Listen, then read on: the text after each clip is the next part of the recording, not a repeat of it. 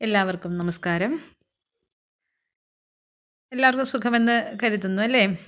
സുഖമായിട്ടിരിക്കുന്നല്ലോ അല്ലേ? എല്ലാവരും ഈ ലോക്ക്ഡൗൺ കാലത്തെക്കുറിച്ച് ചിന്തിക്കുമ്പോൾ എന്റെ മനസ്സിൽ കഴിഞ്ഞ കുറച്ച് ദിവസങ്ങളായിട്ട് വന്നുകൊണ്ടിരിക്കുന്ന ഒരു കഥയുണ്ട്. പുരാണങ്ങളിൽ ഒക്കെ എവിടെയെങ്കിലും ഇങ്ങനെ ഒരു സന്ദർഭം കടന്നു പോയിട്ടുണ്ടോ എന്ന് വിചിന്തനം ചെയ്തപ്പോൾ മനസ്സിൽ വന്നൊരു കഥയാണ്. നമ്മുടെ പരീക്ഷിത്ത് മഹാരാജാവിന്റെ കഥ. നമ്മളെപ്പോലെ തന്നെ അടച്ചുകൂട്ടി അല്ലേ ഇപ്പോൾ ഐസൊലേഷനിലൊക്കെ ഇരിക്കുന്ന കുറേ ആളുകളുണ്ട്.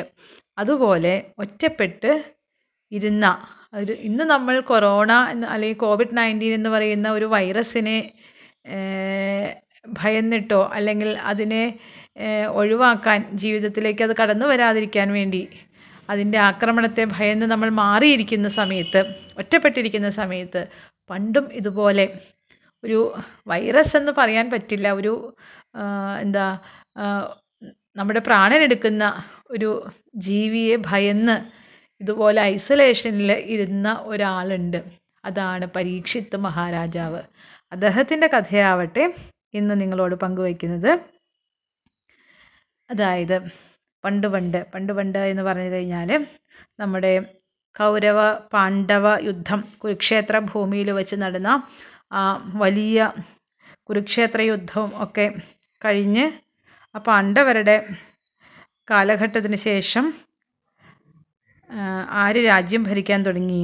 നമ്മുടെ പരീക്ഷിത്ത് മഹാരാജാവ് രാജ്യം ഭരിക്കാൻ തുടങ്ങി. പരീക്ഷിത്ത് മഹാരാജാവ് എന്ന് പറഞ്ഞു കഴിഞ്ഞാൽ ആരാണ് എന്നൊന്ന് ആദ്യം അറിയണമല്ലോ. പാണ്ഡവരുടെയൊക്കെ ഒരു പിൻഗാമിയായിട്ട് വരും.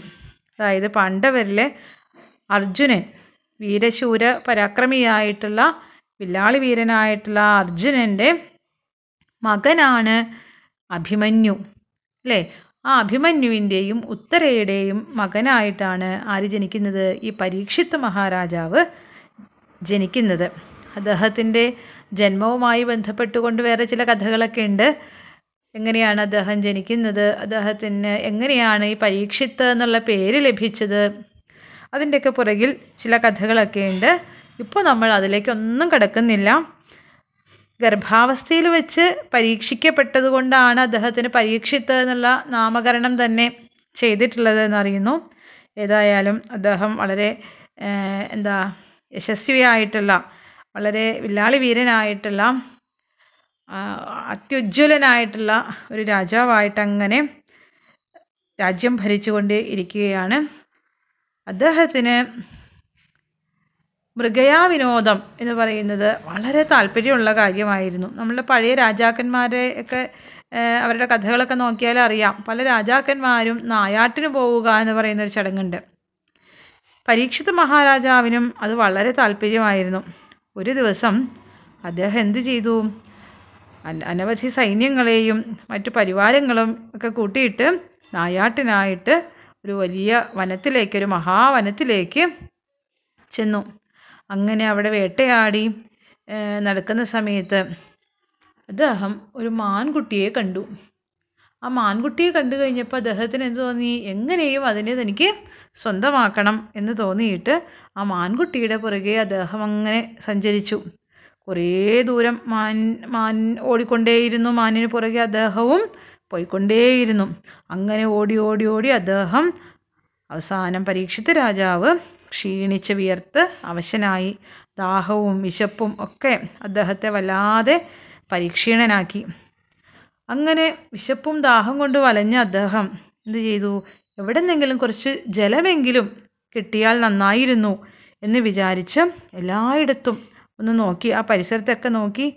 അങ്ങനെ നോക്കുന്ന സമയത്ത് ആ മഹാവനത്തിന്റെ ഒരിടത്തായിട്ട് ഒരു ചെറിയ ആശ്രമം കണ്ടു. ആ ആശ്രമത്തിൽ ഒരു മഹർഷി ഒരു മുനി അതി തേജസ്വി ആയിട്ടുള്ള ഒരു മുനി അവിടെ ഇരുന്ന് ധ്യാനിക്കുന്നതായിട്ട് കാണുകയാണ്.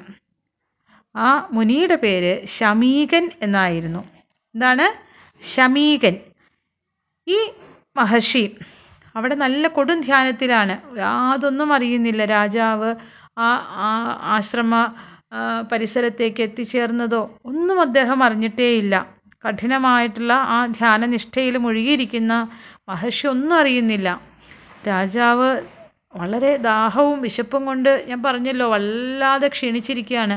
രാജാവ് ചോദിച്ചു ഹേ മുനി എനിക്കൊരല്പം ജലം തരുമോ? എന്നൊക്കെ ചോദിച്ചു. എത്ര ചോദിച്ചിട്ടും മഹർഷി ഒന്നും മിണ്ടുന്നേയില്ല. പലതവണ ചോദിച്ചിട്ടും മുനി ഒന്നും മിണ്ടാതിരിക്കുന്ന കണ്ടു കഴിഞ്ഞപ്പോൾ രാജാവ് തെറ്റിദ്ധരിച്ചു. അദ്ദേഹം വിചാരിച്ചു എന്താണ്? താൻ ഈ രാജ്യത്തിന്റെ അധിപനായിട്ടുള്ള ഏ? രാജ്യം മുഴുവൻ ആദരിക്കുന്ന ഈ പരീക്ഷിത്ത് മഹാരാജാവിനെ കണ്ടിട്ട് യാതൊരു ആദരവും പ്രകടിപ്പിക്ക പ്രകടിപ്പിച്ചില്ല എന്നുള്ളത് മാത്രമല്ല താനൊരല്പം ജലം ചോദിച്ചിട്ട് അതുപോലും തരാത്ത ഈ മുനി എന്ത് മഹർഷിയാണ്? എന്തൊരു അനാദരവാണ് അദ്ദേഹം എന്നോട് ചെയ്തിരിക്കുന്നത്? എന്തൊരു കഠിന ഹൃദയനാണ്. തന്നോട് ഉള്ള അപമാനമല്ലേ ഇത്? എന്നൊക്കെ ചിന്തിച്ചുകൊണ്ട് അദ്ദേഹം എന്ത് ചെയ്തു? അല്ലാതെ ദേഷ്യപ്പെട്ടു. വല്ലാതെ ദേഷ്യം വന്നു അദ്ദേഹത്തിന്.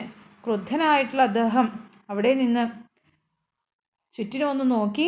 നോക്കിയപ്പോൾ കണ്ടത് എന്താണ്? കുറച്ച് ദൂരെ മാറിയിട്ട് ഒരു ചത്ത പാമ്പ് കിടക്കുന്നുണ്ട്. ചത്ത് ചീഞ്ഞു തുടങ്ങിയത്. ആ ശരീരം ചീഞ്ഞു തുടങ്ങിയിരിക്കുന്നു. അങ്ങനെ ഒരു പാമ്പ് കിടക്കുന്നു. വേഗം അദ്ദേഹം എന്ത് ചെയ്തു? തന്റെ വില്ലിന്റെ അഗ്രം കൊണ്ട് ആ ചത്ത പാമ്പിനെ തോണ്ടിയെടുത്തിട്ട് ആ മുനിയുടെ കഴുത്തിലേക്ക് ഒരു മാല പോലെ അങ്ങ് ഇട്ടിട്ട് അദ്ദേഹം അവിടെ നിന്ന് പോയി. മഹർഷി ഇത് വല്ലതും അറിയുന്നുണ്ടോ? അദ്ദേഹം ഒന്നും അറിയുന്നില്ല അനങ്ങിയില്ല. അദ്ദേഹം തന്റെ ധ്യാനം തുടർന്നു. പക്ഷേ രാജാവ് കൊട്ടാരത്തിലേക്ക് പോവുകയും ചെയ്തു. കുറച്ച് സമയം കഴിഞ്ഞപ്പോൾ അദ്ദേഹത്തിന്റെ ഒരു മകനുണ്ട്. ആർക്കാണ്? ഈ ശമീകൻ എന്ന് പറയുന്ന മഹർഷിക്ക് ഒരു മകനുണ്ട്. ഗവിജാതൻ ശൃംഗി എന്നൊക്കെയുള്ള പേരുകളാണ് പലയിടത്തും കാണുന്നത്. ചിലയിടത്ത് ശൃംഗി എന്നുള്ള പേരിൽ പറയുന്നത് കണ്ടു. അങ്ങനെ അദ്ദേഹത്തിന് ഗവിജാതൻ എന്ന് പറയുന്ന അദ്ദേഹം വളരെ ത അച്ഛനെ പോലെ തന്നെ വളരെ തപോനിഷ്ഠനായിട്ടുള്ള മഹാതപസ്വിയായിട്ടുള്ള മകൻ തന്നെയായിരുന്നു. അയാൾ എന്ത് ചെയ്യുകയായിരുന്നു? കാട്ടിന് മറ്റൊരിടത്ത് മറ്റനവധി മുനികുമാരന്മാരും ഒത്ത് കളിച്ചുകൊണ്ടിരിക്കുകയാണ്. ആ സമയത്ത് ദാ അദ്ദേഹത്തിന്റെ ഒരു കൂട്ടുകാരൻ ഓടി വന്നിട്ട് പറയാണ് ഹേ ഗവിജാത ദാ നിന്റെ അച്ഛനിപ്പോൾ ആരെ സാക്ഷാൽ പരമശിവനെ പോലെ ആയിരിക്കണോ? നിന്റെ അച്ഛനും പരമശിവനും കണ്ട ഒരുപോലെയാണ്. രണ്ടുപേരുടെയും തോളിൽ എന്താ കിടക്കുന്നത്? രണ്ടുപേരും ധരിച്ചിരിക്കുന്നത് ആഭരണമായിട്ട് പാമ്പിനെയാണല്ലോ. ആകെ ഒരു വ്യത്യാസമേ ഉള്ളൂ. എന്താ? സാക്ഷാൽ മഹാദേവന്റെ കഴുത്തിൽ അണിഞ്ഞിരിക്കുന്നത് ഉഗ്രവിഷമുള്ള ആ വലിയ ജീവനുള്ള സർപ്പത്തെയാണ്. പക്ഷെ നിന്റെ അച്ഛനാവട്ടെ ചത്ത പാമ്പിനെയാണെന്ന് മാത്രം എന്ന് പറഞ്ഞ് കളിയാക്കാൻ തുടങ്ങി. അത് കണ്ടതോടുകൂടി അതൊക്കെ കേട്ടതോടുകൂടി ഗവിജാതിന് വലിയ വിഷമമുണ്ടായി. അവൻ ഓടിച്ചെന്നു ആശ്രമത്തിലേക്ക്. എന്താണ് അച്ഛന് സംഭവിച്ചത് എന്നറിയാൻ വേണ്ടിയിട്ട്?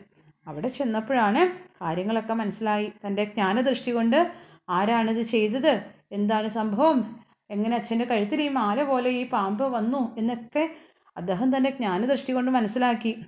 ഉടനെ തന്നെ കുറച്ച് ജലം കയ്യിലെടുത്തു. ആ ജലം ജലമെടുത്ത് ആചമിച്ചിട്ട് അവനൊരൊറ്റ ശാപമായിരുന്നു. എന്തായിരുന്നു ശപിച്ചത്?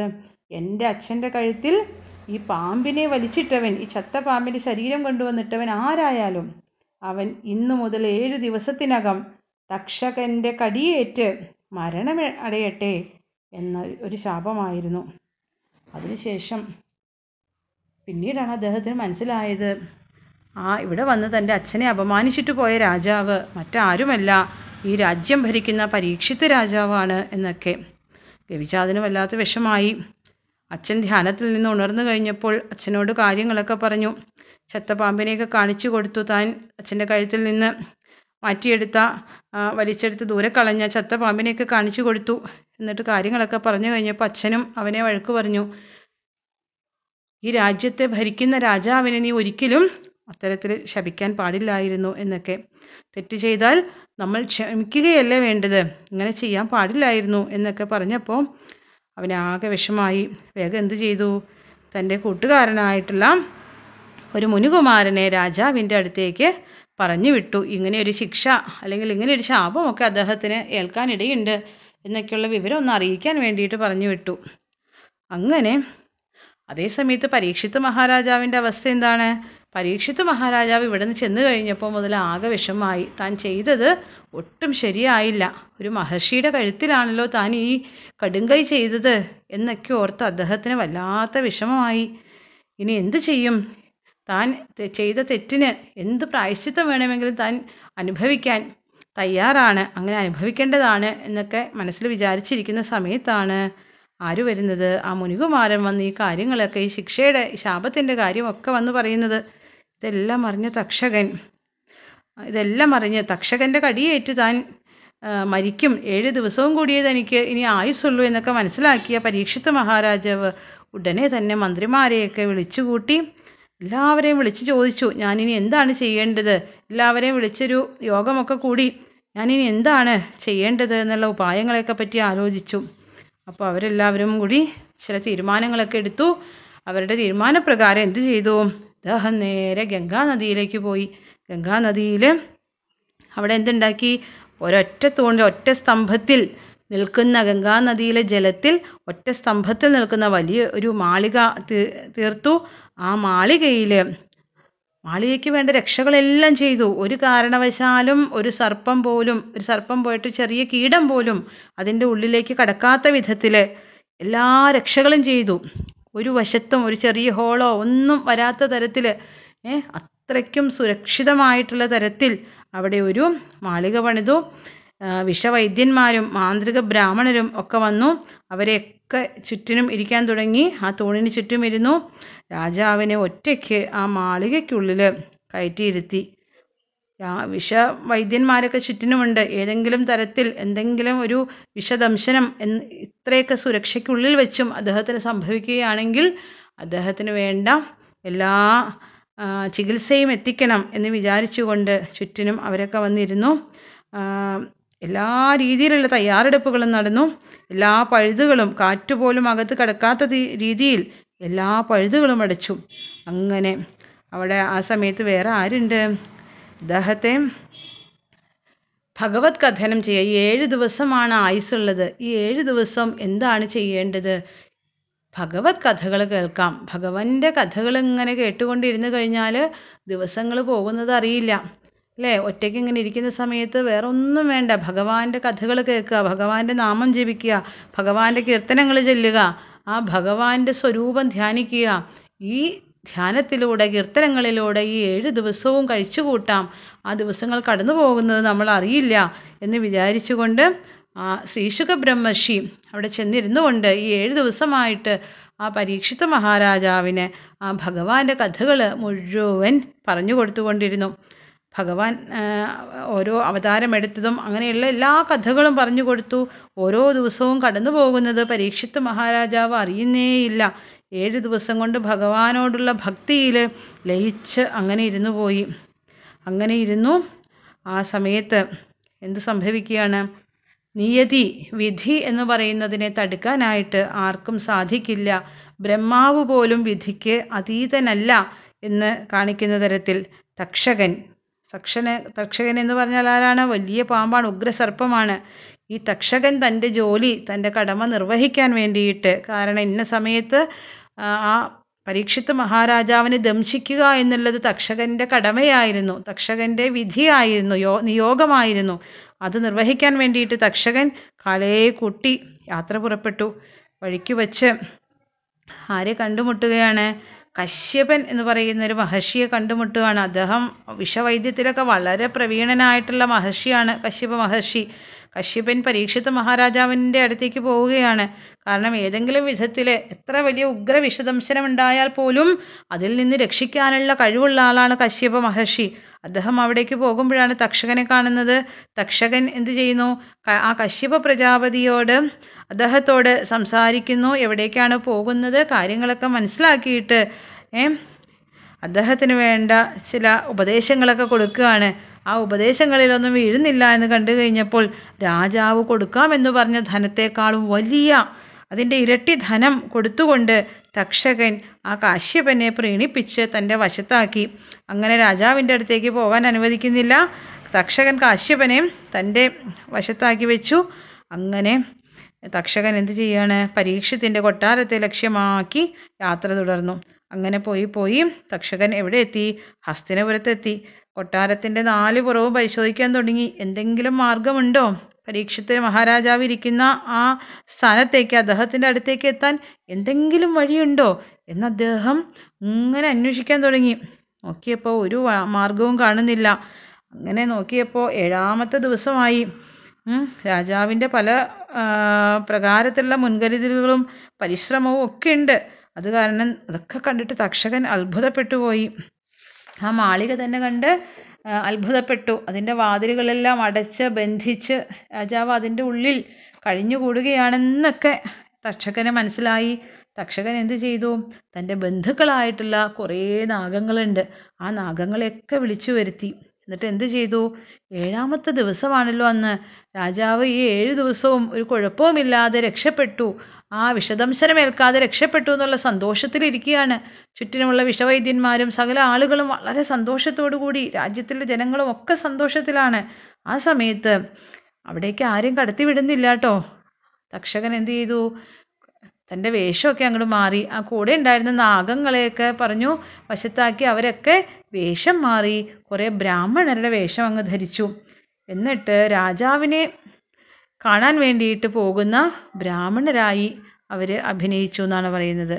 കയ്യിൽ നിറയെ അനവധി ഫലങ്ങളും ഒക്കെ ആയിട്ട് പുഷ്പങ്ങളും ഒക്കെ ആയിട്ട് രാജാവിനെ ദർശിക്കാൻ പോകുന്ന തരത്തിൽ ഈ നാഗങ്ങൾ ബ്രാഹ്മണ വേഷത്തിൽ അവിടേക്ക് ചെന്നു. ബ്രാഹ്മണരാണെന്ന് കണ്ടു കഴിഞ്ഞപ്പോൾ അവരെന്ത് ചെയ്തു? കടത്തിവിട്ടു. രാജാവിന്റെ അടുത്തേക്ക് കടത്തിവിട്ടു പക്ഷേ ഒരു തക്ഷകൻ ഒരു വേല ഒപ്പിച്ചിട്ടുണ്ടായിരുന്നു. എന്താണ്? അവർ കൊണ്ടുപോകുന്ന പഴത്തിന്റെ ഉള്ളിൽ ഒരു വലിയ പഴത്തിനെ ഏറ്റവും ആകർഷകമായിട്ടുള്ള ഏറ്റവും മനോഹരമായിട്ടുള്ള ഒരു പഴത്തിന്റെ ഉള്ളിൽ കയറി തക്ഷകൻ ഒരു പുഴുവിന്റെ രൂപത്തിൽ ഒരു ചെറിയ പുഴുവിന്റെ രൂപത്തിൽ ആ പഴത്തിന്റെ ഉള്ളിൽ കയറി ഒളിച്ചിരുന്നു. ആരും അറിഞ്ഞില്ല. ഈ ബ്രാഹ്മണരെന്ത് ചെയ്തു? പഴമൊക്കെ കൊണ്ടുപോയി ആ പരീക്ഷിത്ത് മഹാരാജാവിന്റെ അടുക്കൽ കൊണ്ടുപോയി വെച്ചു. അദ്ദേഹത്തെ അനുഗ്രഹിക്കുകയൊക്കെ ചെയ്തു. അദ്ദേഹം വളരെ സന്തോഷത്തിലാണ്. ഏഴ് ദിവസം ഭഗവത് കഥകളൊക്കെ കേട്ടു. വിഷദംശനമൊന്നും ഉണ്ടായില്ല. താൻ രക്ഷപ്പെട്ടു എന്നൊക്കെ വിചാരിച്ചിരിക്കുകയാണ്. സന്തോഷത്തോടു കൂടി എന്ത് ചെയ്തു? ഇവർ കൊണ്ടുവന്ന പഴത്തിൽ നിന്ന് ഏറ്റവും മനോഹരമായിട്ടുള്ള ആ പഴം ആ ഭംഗിയുള്ള ആകർഷകമായിട്ടുള്ള ആ പഴം എടുത്തു. ആ പഴം എടുത്തിട്ട് അതിന്റെ തൊലി പൊളിച്ച് അതങ്ങ് കഴിക്കാൻ തുടങ്ങി. കഴിക്കാൻ വായോടടുപ്പിക്കുന്ന സമയത്താണ് പെട്ടെന്ന് നോക്കുമ്പോൾ അതിന്റെ ഉള്ളിൽ രണ്ട് കുഞ്ഞു കണ്ണുകൾ കാണുന്നത്. നോക്കി എന്താണ് രണ്ട് കുഞ്ഞു കണ്ണ് പോലെ എന്തോ കാണുന്നുണ്ടല്ലോ എന്ന് കരുതി പഴം ഇങ്ങനെ അടർത്തി നോക്കിയപ്പോൾ എന്താണ്? അതിന്റെ ഉള്ളിൽ ഒരു കുഞ്ഞു പുഴു ഇരിക്കുന്നു. ചെറിയൊരു പുഴു. അദ്ദേഹം ഉടനെ എന്ത് ചെയ്തു എന്നറിയോ? ഈ കൃമി അല്ലെങ്കിൽ ആ കീടം അതിനെ എടുത്ത് പുറത്തേക്ക് കളയാം. ആ പുഴുവിനെടുത്ത് പുറത്തേക്ക് കളയാമെന്ന് വിചാരിച്ച് അതിനെ അങ്ങനെ തോണ്ടിയെടുക്കുന്ന സമയത്ത് പെട്ടെന്ന് ആ പുഴു എന്തായി മാറി. സാക്ഷാൽ തക്ഷകനായിട്ട് മാറുന്നു. ആ തക്ഷകൻ ഉടനെ തന്നെ രാജാവിനെ കടിക്കുകയും രാജാവ് ആ വിഷദംശനമേറ്റ് കൊല്ലപ്പെടുകയും ചെയ്തു. അതോടുകൂടി തക്ഷകൻ ആകാശത്തേക്ക് ഉയർന്ന് അന്തർധാനം ചെയ്തു എന്നാണ് കഥ. ആ അങ്ങനെ വിഷദംശനമേറ്റ് പരീക്ഷിത് മഹാരാജാവ് എന്താ ദേഹവിയോഗം ചെയ്യുന്നതായിട്ട് കഥ അവസാനിക്കുന്നു. അപ്പോൾ നമ്മളെപ്പോലെ നമ്മൾ ഇന്നിരിക്കുന്നത് പോലെ ആ ഐസൊലേഷനിൽ അല്ലേ? ഏഴ് ദിവസത്തെ ആ ഒറ്റപ്പെട്ടൊരു ജീവിതത്തിൽ എല്ലാ വാതിലുകളും എല്ലാം അടച്ചു കൂട്ടി മോദിജി പറഞ്ഞ പോലെ ആ ലക്ഷ്മണ രേഖ ലംഘിക്കരുത് എന്ന് പറഞ്ഞതുപോലെ ആ വീടുകളൊക്കെ ബന്ധനസ്ഥമാക്കി അതിന്റെ ഉള്ളിൽ ഒറ്റയ്ക്ക് കഴിഞ്ഞുകൂടുകയായിരുന്നു. പക്ഷേ പരീക്ഷിത് മഹാരാജാവിന് തക്ഷകന്റെ ദംശനമേറ്റ് മരിക്കണമെന്നുള്ള ആ ശാപം ലഭിച്ചു. താൻ ചെയ്ത തെറ്റ് അറിഞ്ഞോ അറിയാതെയോ ആ സജ്ജനത്തെ നിന്ദിച്ചു എന്ന് പറയുന്ന തെറ്റ് അറിഞ്ഞാവട്ടെ അറിയാതെയാവട്ടെ ആ വലിയ തെറ്റ് തന്നെയായിരുന്നു. ആ തെറ്റിന്റെ ശാപം അതിന്റെ ശാപം അദ്ദേഹത്തിന് ശിക്ഷ അദ്ദേഹത്തിന് അനുഭവിക്കാതെ തരമില്ലായിരുന്നു. അല്ലേ? വിധിയുടെ നിയോഗം അതായിരുന്നു. അത് അദ്ദേഹത്തിന് അനുഭവിക്കാതെ തരമില്ലായിരുന്നു. അത് അദ്ദേഹം അനുഭവിക്കേണ്ടി വന്നു എന്നുള്ളതാണ് കഥയിൽ നിന്ന് മനസ്സിലാക്കുന്നത് അല്ലേ? എന്താണ് ഈ കഥയിൽ നിന്ന് നമുക്ക് മനസ്സിലാകുന്നത്? മറ്റെന്തെങ്കിലും നിങ്ങൾക്ക് തോന്നുന്നുണ്ടോ? ഈ ഐസൊലേഷൻ എന്ന് പറയുന്നത് എന്തിനുള്ളതാണ്? അതും ഈ കഥ പറയുന്നുണ്ട് അല്ലേ? ഈ ഒറ്റപ്പെട്ട് ആ ഏഴ് ദിവസം പരീക്ഷിത്ത് മഹാരാജാവ് തള്ളി നീക്കിയത് എങ്ങനെയായിരുന്നു? അതിന്റേതായിട്ടുള്ള യാതൊരു വിഷമങ്ങളും അറിയിക്കാതിരിക്കാൻ വേണ്ടിയിട്ട് അറിയാതിരിക്കാൻ വേണ്ടിയിട്ട് ഭഗവാന്റെ കീർത്തനങ്ങളും നാമങ്ങളും ജപിച്ച് ഭഗവാന്റെ സ്വരൂപം ധ്യാനിച്ച് ഭഗവത് കഥകൾ കേട്ടുകൊണ്ടാണ് ആ ഏഴ് ദിവസവും അദ്ദേഹം ജീവിതം കഴിച്ചു കൂട്ടിയത് അതുപോലെ ഈ ലോക്ക്ഡൗൺ കാലവും നമ്മൾ എന്ത് ചെയ്യണം? ഭഗവത് കഥകൾ കേട്ട് ദിവസവും ഭഗവാന്റെ കഥകൾ കേട്ട് നല്ല കീർത്തനങ്ങൾ കേട്ട് ആ സന്ധ്യയ്ക്ക് നാമം ജപിച്ച് ഭഗവാന്റെ നാമം ജപിച്ച് നാമജപത്തിലൂടെ മാത്രമേ നമുക്ക് ജീവിതത്തിൽ ഒരു മോക്ഷം അല്ലെങ്കിൽ ആ ഒരു ഉയർച്ച നമ്മുടെ പാപങ്ങളെ ഹനിക്കാനായിട്ട് സാധിക്കുകയുള്ളൂ. അതുകൊണ്ട് ഈ ലോക്ക്ഡൗൺ കാലം ഈ ദിവസങ്ങൾ നമ്മൾ വീട്ടിൽ ഒറ്റപ്പെട്ടിരിക്കുന്ന സമയത്ത് നമ്മൾ ചെയ്യേണ്ടതും മറ്റൊന്നുമല്ല ഭഗവാന്റെ കഥകൾ കേട്ടുകൊണ്ടേയിരിക്കുക. ആ ഭഗവാന്റെ കഥകൾ കേൾക്കാനുള്ള അവസരമായിട്ട് നമ്മൾ ഇതിനെ വിനിയോഗിക്കുക. അതുമാത്രമാണ് എനിക്ക് പറയാനുള്ളത്. അതുകൊണ്ട് അവിടെ തക്ഷകനായിരുന്നെങ്കിൽ ഇവിടെ കോവിഡ് നയന്റീൻ അല്ലെങ്കിൽ കൊറോണ എന്ന് പറയുന്ന ഒരു വൈറസ് ആയിരിക്കാം. പക്ഷെ ഒരിക്കലും നമുക്ക് എന്ത് വേണ്ടി വരില്ല. ഭഗവാന്റെ കഥകൾ കേട്ടുകൊണ്ടിരുന്നു കഴിഞ്ഞാൽ ഒരു ഭയവും ഒരു വിഷമവും നമുക്ക് ഉണ്ടാവില്ല. വളരെ മനസ്സ് ശാന്തമായിട്ട് സമാധാനത്തോടു കൂടിയിട്ട് ഈ ദിവസങ്ങൾ നമുക്ക് കഴിച്ചു കൂട്ടാനായിട്ട് സാധിക്കട്ടെ എന്ന് ആശംസിച്ചുകൊണ്ട് എന്റെ വാക്കുകൾ നിർത്തുന്നു. നന്ദി നമസ്കാരം. അടുത്ത ദിവസം മറ്റൊരു കഥയുമായിട്ട് നമുക്ക് കണ്ടുമുട്ടാം. അതുവരെ നന്ദി നമസ്കാരം.